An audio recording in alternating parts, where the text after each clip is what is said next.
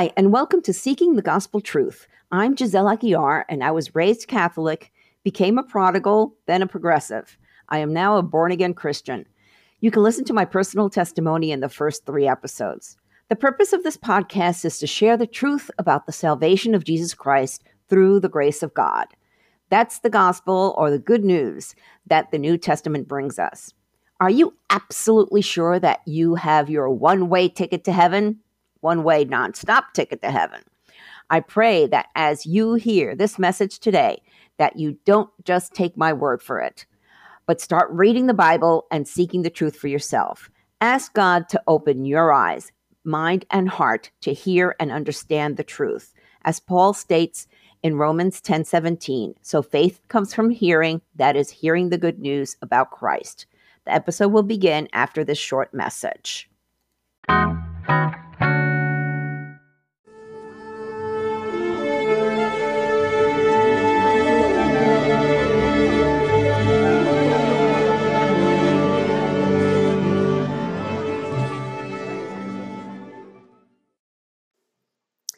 Today is Ash Wednesday, and this is the start of the Lenten season for Catholics and Christians. So, will you be fasting or giving something up for Lent? Fasting on Ash Wednesday is admirable, but do you really know why you're fasting? If you're fasting just because your church tells you it's what you're supposed to do to follow the rules, that's wrong, and you might as well save yourself the misery. So, why should you fast? Well, first of all, is to humble yourself before the Lord. Second, because Jesus did it for 40 days. Third, to get closer to God. Um, there's a, a, book by uh, Jentezen Franklin called Fasting Opening the Door to a Deeper, More Intimate, More Powerful Relationship with God. And um, a quote from there reads Hungry people are desperate people, and they are hungry for more of God than they have ever had. They are breaking out of religious rules, regulations, and traditional thinking and breaking through to more of His presence, more of His power, and more of His miracle working power. Only Jesus satisfies hunger. Personally, I've done fasts for one day, for three days, for five days, even seven days. I take in just liquids. At mealtime or when the hunger pains strike, it's important to pull out the Bible and read the Word of God and ponder its meaning in your life and to pray. When you combine prayer and fasting together, it's very, very powerful.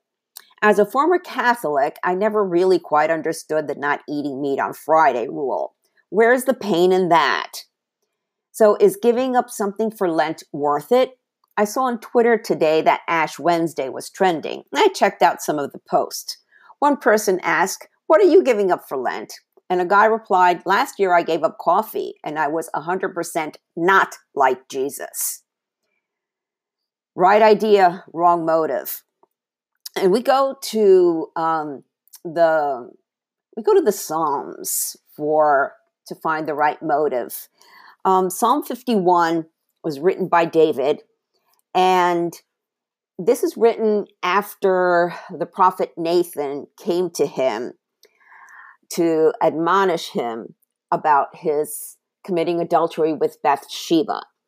And um, you can find that story in the Bible in uh, and I'll put the the scripture reference in the show notes on here. But I want to read you Psalm 51 and this is something well, let me let me read it to you first.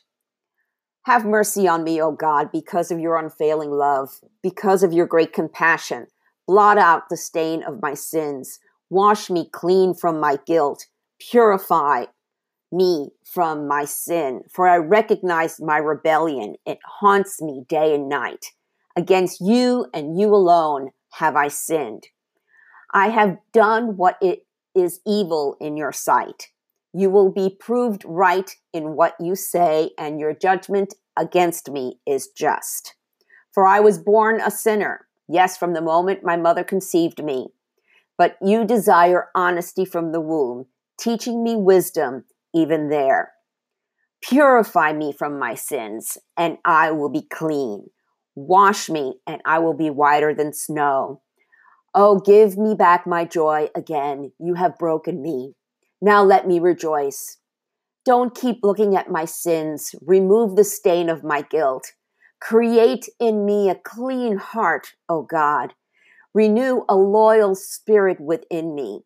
Do not banish me from your presence, and do not take your Holy Spirit from me. Restore to me the joy of your salvation and make me willing to obey you.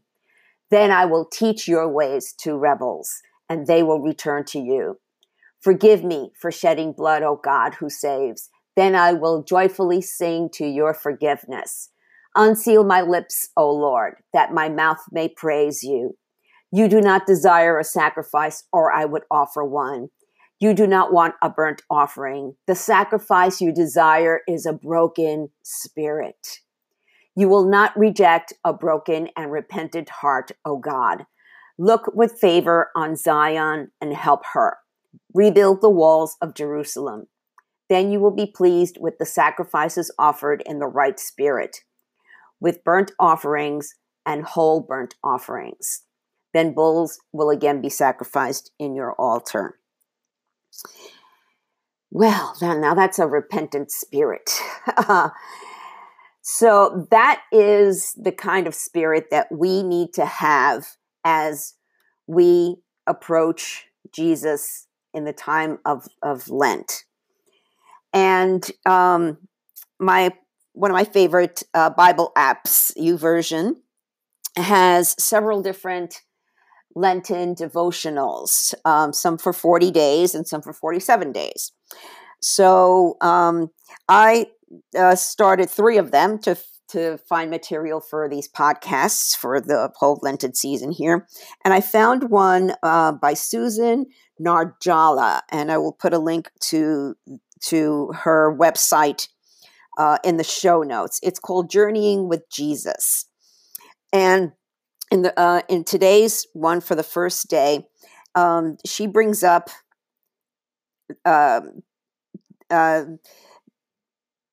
uh, actually says because we start the Lent devotional with someone who truly got it. Mary, the sister of Martha and Lazarus, actually understood. In fact, she understood more than the indignant disciples who tried to stop her from wasting the perfume on Jesus. What she's talking about here is found in Matthew uh, chapter 26, verses 6 through 13. When, uh, it's entitled Jesus Anointed at Bethany. And uh, this is what we read. Meanwhile, Jesus was in Bethany at the home of Simon, a man who had previous, uh, previously had leprosy. While he was eating, a woman came in with a beautiful alabaster jar of expensive perfume and poured it over his head. The disciples were indignant when they saw this. What a waste, they said. It could have been sold for a high price and the money given to the poor. But Jesus, aware of this, replied, Why criticize this woman for doing such a good thing to me? You will always have the poor among you, but you will not always have me. She has poured this perfume on me to prepare my body for burial. I tell you the truth. Wherever the good news is preached throughout the world, this woman's deed will be remembered and discussed. And it is exactly that. So it's, and it's pretty amazing that this woman's story is told over and over again, especially now at Easter time. Um, she gave up everything that was worth to her um, uh, to uh, to honor Jesus. So, Lent is a time for reflection on Jesus' sacrifice for humankind and to show people that they only need to believe in their hearts, repent, and be baptized, and they will have everlasting life in heaven. It's more than just knowing about Him, you have to believe. And so, as we start this Lenten season, I say this is the time to get closer to God, to read the Bible, to pray to Jesus and if you have not accepted Jesus as your Savior, now is the time to do this. Now is the perfect time to do this. And um, the prayer is in the show notes. And I just say, God bless you and stir the searching soul. Soli Deo Gloria. To God alone be the glory.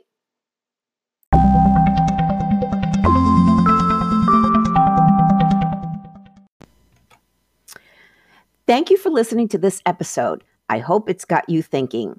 If you have questions, feel free to reach out to me via my website or social media.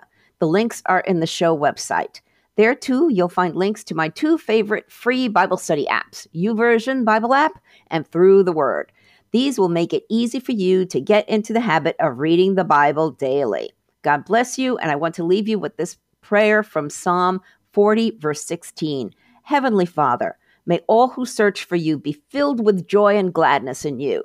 May those who love your salvation repeatedly shout, The Lord is great. Soli Deo Gloria. To God alone be the glory.